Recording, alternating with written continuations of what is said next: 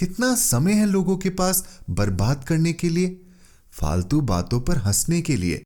अगर चाहो कि दो घड़ी किसी कंधे पर सिर रखकर सुस्ता लो तो कोई नहीं। पापा घर बुला रहे हैं। चली जाऊँ क्या? दस दिनों की छुट्टियाँ हैं तो भैया से, बच्चों से सबसे मिलना हो जाएगा। और भाभी, मन कसोला हो गया। दो दिन तक सब ठीक चलता है। फिर तीसरे दिन घुमा फिराकर वही एक बात। हम तुम शादी कर लेती तो हम सब भी फ्री हो जाते।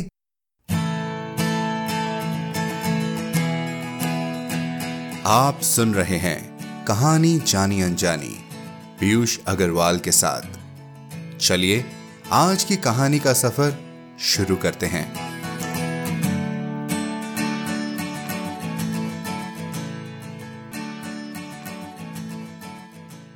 नमस्कार दोस्तों, आज के एपिसोड की शुरुआत मैं करूँगा आप ही में से एक की ईमेल के साथ।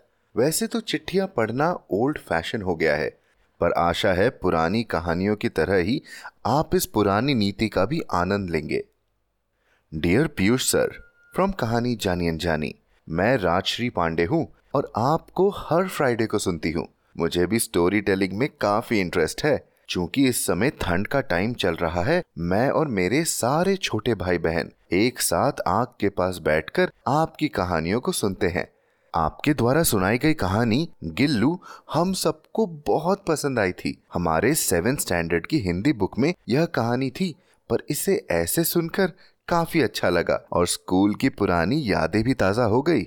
इंटरनेट, वेब शोज़, टीवी और हाईटेक गेम्स के समय आपकी कहानियाँ मुझे ज़्यादा अच्छी लगती हैं। आई विश कि आप हमें खूब सारी कहानियाँ सुनाते रहे, जो कहानियाँ कहीं गुम सी हो गई है।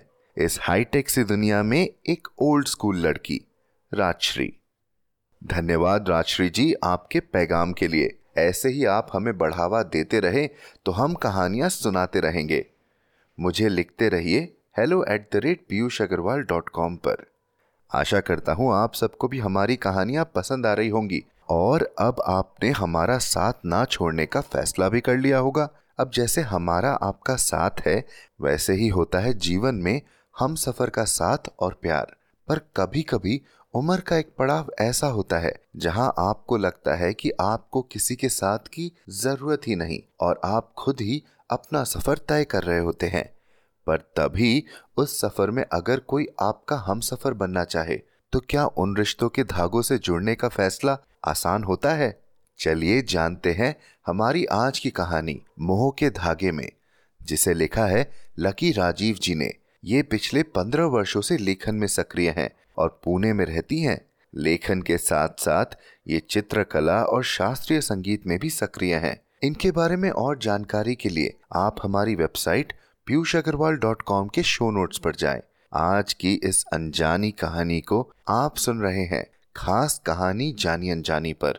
अब कहानी का नाम ही मोह के धागे हैं तो बंध जाते हैं उन प्यार के धागों में इस कहानी के साथ। सुनिए राजश्री जी की तरह अपने पूरे परिवार के साथ।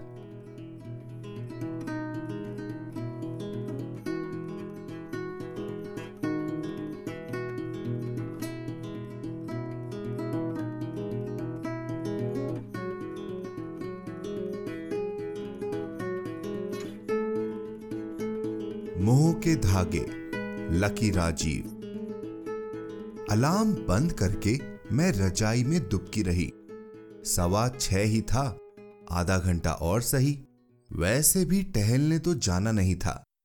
पार्क याद आते ही मन खिन हो गया। कल तक तो केवल यही वजह रह गई थी, खुश रहने की। अब वो भी खत्म हो चुकी थी। सामने वाले घरों की सफ़ेद पीली बत्तियाँ जल चुकी थी। एक एक करके सब ताला लगाकर पार्क की ओर निकलने भी लगे होंगे। सरिता अपने उसी पुराने लाल पीली पट्टियों वाले रोएदार स्वेटर में तेज चाल से चलती हुई, मंकी कैप पहनकर कुर्ते की जेब में बाहें डालकर एक गर्म कोना तलाशते हुए शर्मा अंकल सुबह सुबह काला चश्मा लगाकर टहलने वाला उस अमीर बिल्डर का नाटा सा लड़का, और कोई नहीं। मैंने सिर झटका मैं उनके बारे में सोचना भी नहीं चाहती थी। बिल्कुल भी नहीं। मैंने रजाई सिर तक खींच ली। मेरे आसपास सब कुछ काला काला था। लेकिन अरुण मुझे एकदम साफ़ दिखाई दे रहे थे। काला रंग का ट्रैक सूट, आँखों पर भूरे फ्रेम वाला चश्मा, बालों में हल्की सफेदी और चेहरे पर असामान्य संजीदगी। इतने अंधेरे में दिमाग और तेज भाग रहा था। साल भर हो गए हमें। इस तरह पार्क में मिलते जुलते हँसते मुस्कुराते बात, राजनीति, क्रिकेट, समसामयिक जैसे मुद्दे से आगे बढ़कर, उनकी शादी, तलाक की वजह, घर परिवार से होते हुए, साहित्य पर आकर ठहर गई थी। कल मैं एक उपन्यास पढ़ रहा था। उसमें नायिका को आपकी तरह कॉटन की साड़ियाँ बहुत पसंद थी। करीब तीन महीने पहले की बात होगी, एक अजीब सी दृष्टि से मेरी तरफ़ देखते हुए अरुण मुस्कुराने लगे। आपको बैंक से आने के बाद उपन्यास पढ़ने का टाइम मिल जाता है? मैंने बात टाली। बिल्कुल मिल जाता है, वसुंधरा जी। घर में पत्नी तो है नहीं, जो किताब छीन कर रख देगी। टाइम ही टाइम है। ज़िंदगी से मिली कड़वाहट अक्सर उनकी बातों में छलक आती थी, और वही एक पल होता था, जो मेरे सारे घाव भी हरे कर जाता था। मैंने भी कब सोचा था कि कॉलेज में किसी एक झूठे वादे से टूटा दिल कभी किसी और पर विश्वास करने लायक नहीं बचेगा। और ज़िंदगी घर से स्कूल स्कूल से घर में बीत जाएगी। रटी रटाई बातें, वही बातें, हर साल बच्चों को पढ़ाना, पेरेंट्स, टीचर मीटिंग, कॉपी जांचना और स्टाफ रूम की खुसुर फुसुर में बिना मन के मुस्कुराने की कोशिश करना। कहने को तो सब चल रहा था। महसूस करो तो सब रुका हुआ था। अलार्म एक बार फिर चीखा। मैंने हड़बड़ा कर रजाई फेंकी। सात बज गए थे। साढ़े सात तक रमिया आ जाएगी। फिर तैयार होना, स्कूल जाना। घड़ी जैसा बीतना जीवन का। बारह से तीन तीन से छह छह से नौ और फिर नौ से वापस सुई को बारह पर आना। आज अब पारिक नहीं गई, दीदी। अपनी चाबी से दरवाज़ा खोलकर अंदर आई रमिया मुझे देखकर चौंक गई। हाँ, देर से आँख खुली। ये क्या भेष बनाकर आई हो आज? मैं उसको ऊपर से नीचे तक देखते हुए बोली, एकदम चमकता हुआ गाढ़े हरे रंग का कुर्ता, लाल सलवार और लाल चुन्नी, पान से रंगे दांत और चवन्नी जितनी बड़ी बिंदी। गोपाल के पापा लेके आए ये सूट। गुनगुनाते हुए वो खाना बनाने में लग गई। मैं भन्ना कर रह गई। अभी पिछले हफ़्ते उसने अनगिनत गालियों को कभी संज्ञा, कभी विशेषण की तरह प्रयोग किया था। इसी गोपाल के पापा, यानी अपने पति के लिए। और आज चली आई उसके नाम की माला जपते। खिड़की से झाँक कर देखा, लोग पाक से लौट रहे थे। मन फिर डूबने लगा। रह रहकर कल वाली बात आ रही थी। सब कुछ ठीक तो चल रहा था। अचानक अरुण का वो संदेश आना। नहीं, वो बात कहीं से भी सही नहीं थी। वसुंधरा, ऐसा नहीं लग रहा है कि हमें जहाँ जाना है, हम वहीं से भाग रहे हैं। मैंने पहले भी तुमसे इस बारे में बात करने की कोशिश की, तुम टाल गई। ग्रो अप ऐसे कब तक चलेगा? तुम्हें नहीं लगता? अब इस दोस्ती वाले भ्रम से हमें बाहर आना चाहिए। मैंने मोबाइल फ़ोन उठाकर यह संदेश फिर से पढ़ा। कल से अनगिनत बार ये संदेश पढ़ चुकी हूँ। ना जवाब दिया, ना अरुण का फ़ोन उठाया। आखिरी डर था सुबह की सैर में आमना सामना होने का। उससे भी बच गई। मोबाइल फ़ोन वाइब्रेट हो रहा था। हेलो? हाँ पापा। Good morning. नहीं, आज टहलने नहीं गई। बस निकलूँगी अभी स्कूल के लिए। कल से छुट्टियाँ लग रही हैं ना? आ जाओ इधर ही। नया साल साथ मना लेंगे। टिंकी पिंकी भी बहुत याद कर रही थी तुमको। देख लेना, बिट्टो। हाँ। ठीक है ठीक है। स्कूल से आकर फ़ोन मिलाना। ऑटो में बैठते ही मोबाइल का नेटवर्क बंद कर दिया। हर थोड़ी देर में पीपी करता एक संदेश। आपका दिन शुभ हो। नए साल की बधाई एडवांस में। जैसे चलताऊ संदेश और गजक की एक फ़ोटो के साथ। सर्दियों में गजक मेरी ओर से, जैसे वाहियात संदेश। कितना समय है लोगों के पास बर्बाद करने के लिए? फालतू बातों पर हंसने के लिए। अगर चाहो कि दो घड़ी किसी कंधे पर सिर रखकर सुस्ता लो। तो कोई नहीं। पापा घर बुला रहे हैं। चली जाऊँ क्या? दस दिनों की छुट्टियाँ हैं तो। भैया से, बच्चों से सबसे मिलना हो जाएगा। और भाभी, मन कसोला हो गया। दो दिन तक सब ठीक चलता है। फिर तीसरे दिन घुमा फिराकर वही एक बात। हम तुम शादी कर लेती तो हम सब भी फ्री हो जाते? अरे, कौन सी अपनी ज़िम्मेदारी सौंप रखी है मैंने किसी के कंधे पर? अकेली रहती हूँ, अपना खर्चा उठाती हूँ। बीमार हो जाऊँ, परेशान हो जाऊँ, तब भी किसी को फ़ोन नहीं करती। हाँ, माँ थी तो बात अलग थी, अब तो वो भी नहीं है। ऑटो रिक्शा बहुत तेज चल रहा था। आँसू गाल पर गिरकर चेहरे को और ठंडा कर रहे थे। मैंने शॉल कसकर लपेट लिया। माँ बहुत याद आ रही थी। हमने तो साफ़ कह दिया इनसे। शैलजा जी ने स्टाफ रूम में अपने घर की बातों का पुलिंदा खोलना शुरू किया। हमने तो साफ़ कह दिया इनसे, ना हम मायके जाएँगे, ना ससुराल। छुट्टियाँ हैं, कहीं बढ़िया जगह ले चलो घुमाने। है कि नहीं? मैंने खुद यही कहा। और जानती है जवाब में वो पीली साड़ी वाला कान लेकर बैठ गए। बताया था ना मैंने। मोनिका खुफिया हँसी हंसती हुई कोई बेहद व्यक्तिगत बात सार्वजनिक कर रही थी और श्रोताओं को असीम आनंद की अनुभूति हो रही थी। मैं फिर फ़ोन निकालकर उसी संदेश में खो गई। ऐसे थोड़े मैं दोस्ती से आगे बढ़कर सोच लूँगी। वैसी कोई बात भी नहीं थी मेरे मन में। बेचैनी हो रही थी। अभी तक शिखा क्लास खत्म करके आई नहीं थी। चले, चाय पीने। या ऐसे ही मुँह बनाती रहेगी इनके फूहड़ मज़ाक पर। शिखा मेरा कंधा थपथपाते हुए फुसफुसाई। चलो यार, वैसे ही दिमाग खराब है आज। मैं बड़बड़ाते हुए उठी। कैंटीन में आकर बैठते ही मैंने मन खोला।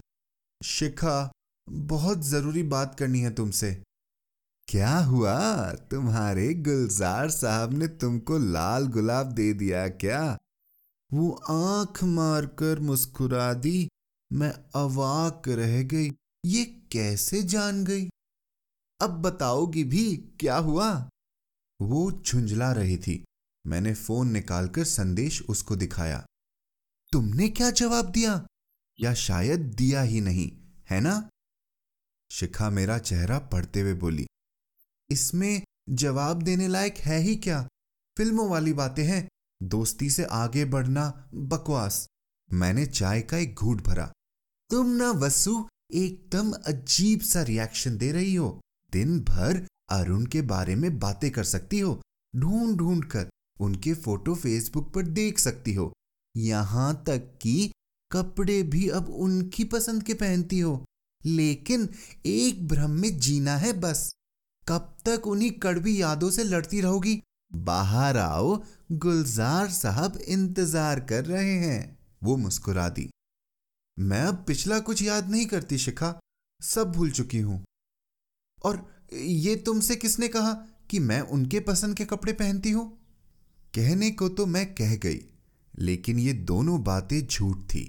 जब से अरुण ने कॉटन साड़ियों वाली बात कही थी, मैं ज़्यादातर वही पहनती थी। यहाँ तक कि सुबह सैर के वक्त भी। जहाँ तक सवाल था, दूसरे झूठ का। मैं अभी तक उसी झूठ से आहत, यादों के उसी जंगल में भटक रही थी, जहाँ मोहित मुझे छोड़कर गया था। घर आकर बहुत देर तक फेसबुक देखती रही। ये फेसबुक की दुनिया भी ना, किसी ने अपने पति को जन्मदिन की शुभकामनाएँ देते हुए लिखा था। दुनिया के सबसे अच्छे पति को जन्मदिन मुबारक हो। जिसके जवाब में उसके पति ने, मैं सौभाग्यशाली हूँ जो मुझे तुम मिली। लिखा। और ये सब पढ़कर ताली बजाने वाले अनगिनत लोग ऐसे रिश्तों की दुकान लगाते हुए मन नहीं उब जाता। और भी बहुत सारे प्रदर्शन देखते हुए, अपने को रोकते हुए भी, ना चाहते हुए भी, मैं फिर से मोहित के प्रोफ़ाइल में चली गई। बीवी बच्चों और बंगला गाड़ी के साथ अनगिनत तस्वीरें। बीच बीच में अमेरिका समुद्री तटों पर धूप का चश्मा लगाकर लेटे हुए तस्वीरें। मन भर आया। कितनी आसानी से मुझसे इतने बड़े बड़े झूठ बोले गए। अम, बस नौकरी लगने की देर है फिर तो कोई नहीं रोक सकता तुम्हें मिसेस मोहित मेहरा बनने से। बस तुम ऐसे घबराया मत करो। और क्या? अब तो अमेरिका में रहेंगे आराम से। बस, शादी के बाद तुम ये लंबे लंबे कुर्ते ना पहनना। अब बिज़ी रहता हूँ वसुंधरा, अब हर दिन तो बात नहीं कर सकता ना। दिनों से हफ्तों और फिर हफ्तों से महीनों के फासले, और फिर वो फ़ोन। वसुंधरा, माँ बिल्कुल तैयार नहीं है हमारे रिश्ते के लिए। हमें अपने परिवार के लिए सब कुछ भूलना होगा। तुम सुन रही हो ना? मैंने फ़ोन पटक दिया था। इससे ज़्यादा और मैं क्या सुनती? असलियत तो यह थी कि शहर के बड़े उद्योगपति की बेटी को अपनी पत्नी बनाना मोहित के लिए एक बड़ी छलांग थी। फिर मैं कहा और मेरा प्यार कहा? अंधेरा किए काहे बैठी है दीदी? शाम हो गई। रम्या ने आते ही टप से लाइट जला दी। हो रो रही है।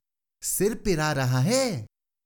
बिना मेरा जवाब सुने तेल की शीशी लाकर सिर दबाने लगी।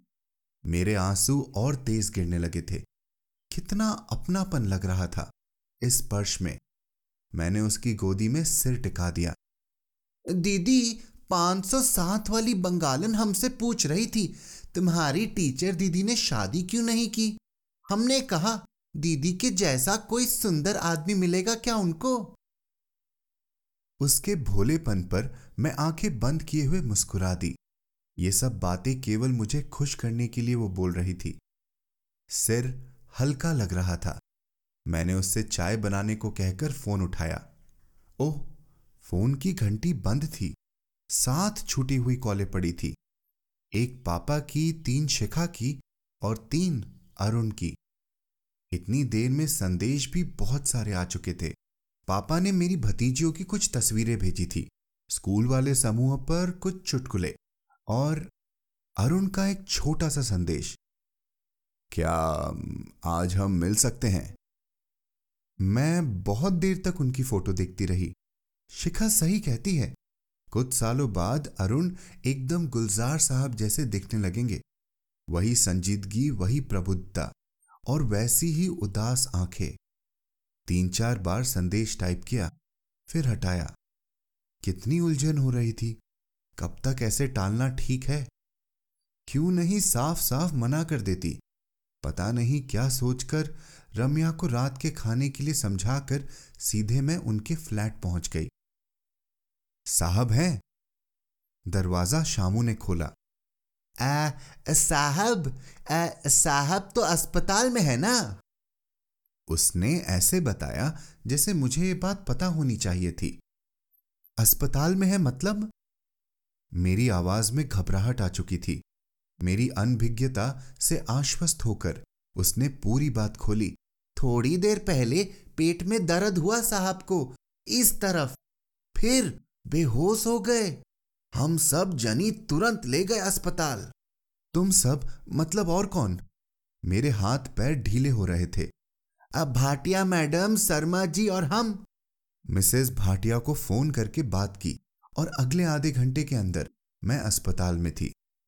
अरुण को हल्का दर्द रहता था। He just ignored Mrs Bhatia बोली इट वॉज़ अपेंडिसाइटिस आज तेज दर्द उठा।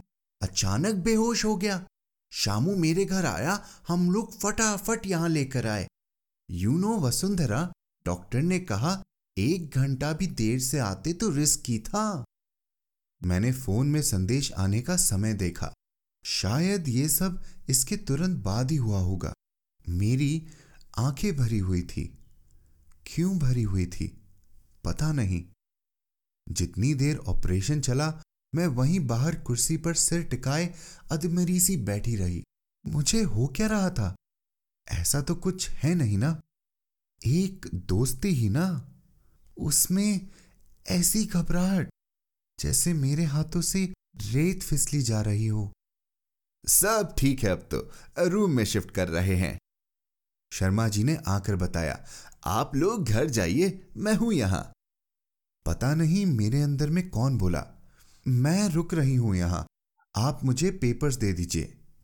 ये एक ऐसा पल था जहाँ ना मुझे बदनामी दिख रही थी, ना लोगों की खुफिया निगाहें, ना अरुण और मेरे संबंध पर उठती लोगों की उंगलियाँ। मुझे सिर्फ़ और सिर्फ़ अरुण दिखाई दे रहे थे। करीब चार घंटे बाद अरुण को होश आया। डॉक्टर और नर्स से घिरे हुए बस वो आँखों में कुछ सवाल लिए लेटे रहे। मैं जानबूझकर उनकी ओर कम से कम देख रही थी। आ, कल से इनको हल्का खाना दे सकते हैं सूप या खिचड़ी जैसा कुछ और चार दिन बाद यहाँ से छुट्टी। नया साल आप घर पर मनाइएगा मिस्टर अरुण। डॉक्टर मुस्कुराते हुए चला गया।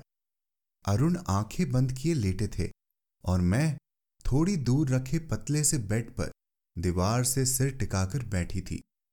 पूरी रात ऐसे ही बीती। बीच बीच में जब नर्स ड्रिप चेक करने आती थी सन्नाटा तभी टूटता था। आप लोग थोड़ी देर है ना अभी? मैं घर फ्रेश होकर आती हूँ। सुबह बिल्डिंग के लोग उन्हें देखने आए तो मैंने अपना सामान उठाते हुए पूछा आ, ये लोग है यहाँ।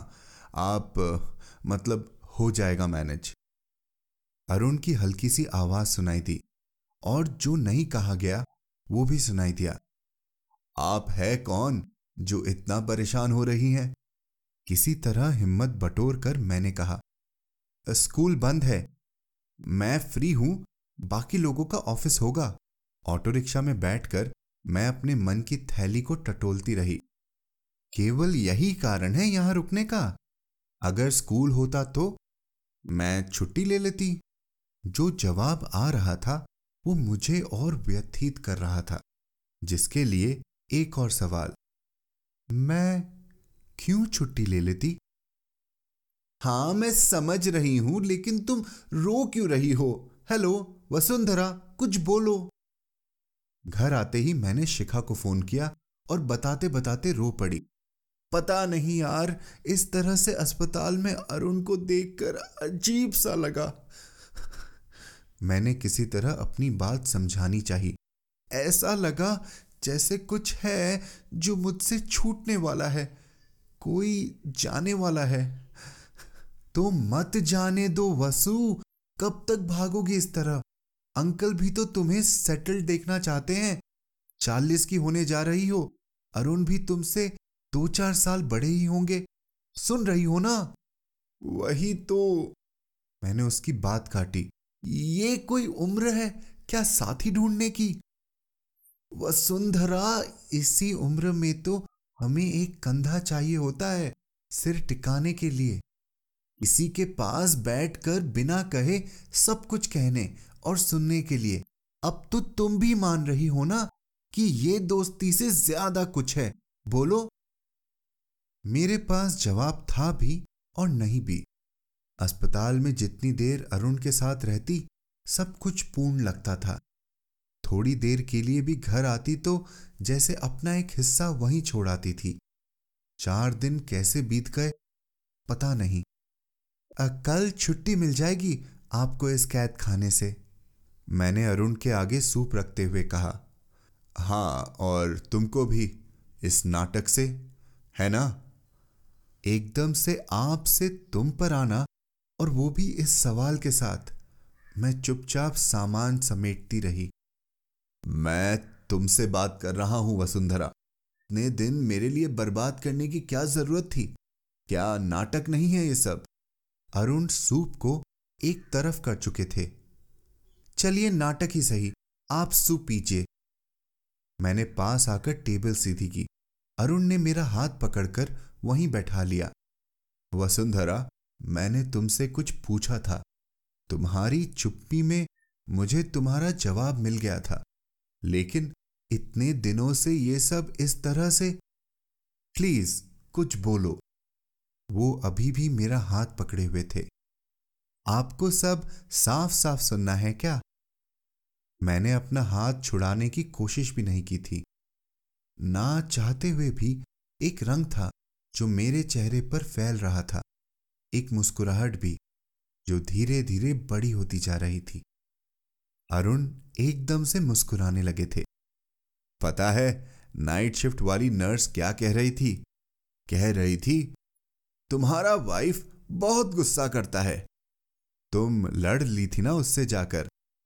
मैं अपने को रोकते हुए भी खिलखिलाकर हंसने लगी थी। अरुण मुझे एक टक देखते हुए हंस रहे थे। दरवाजे पर हुई खटखट से हमारे हाथ अलग हुए। सफ़ाई वाला लड़का खड़ा था। साहब, नए साल की बख्शिश। वो हाथ में झाड़ू बाल्टी लिए मुस्कुरा रहा था।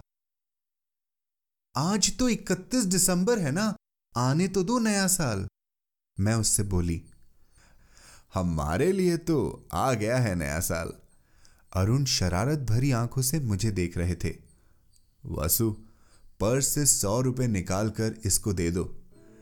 ये वाला न्यू ईयर बहुत हैप्पी है।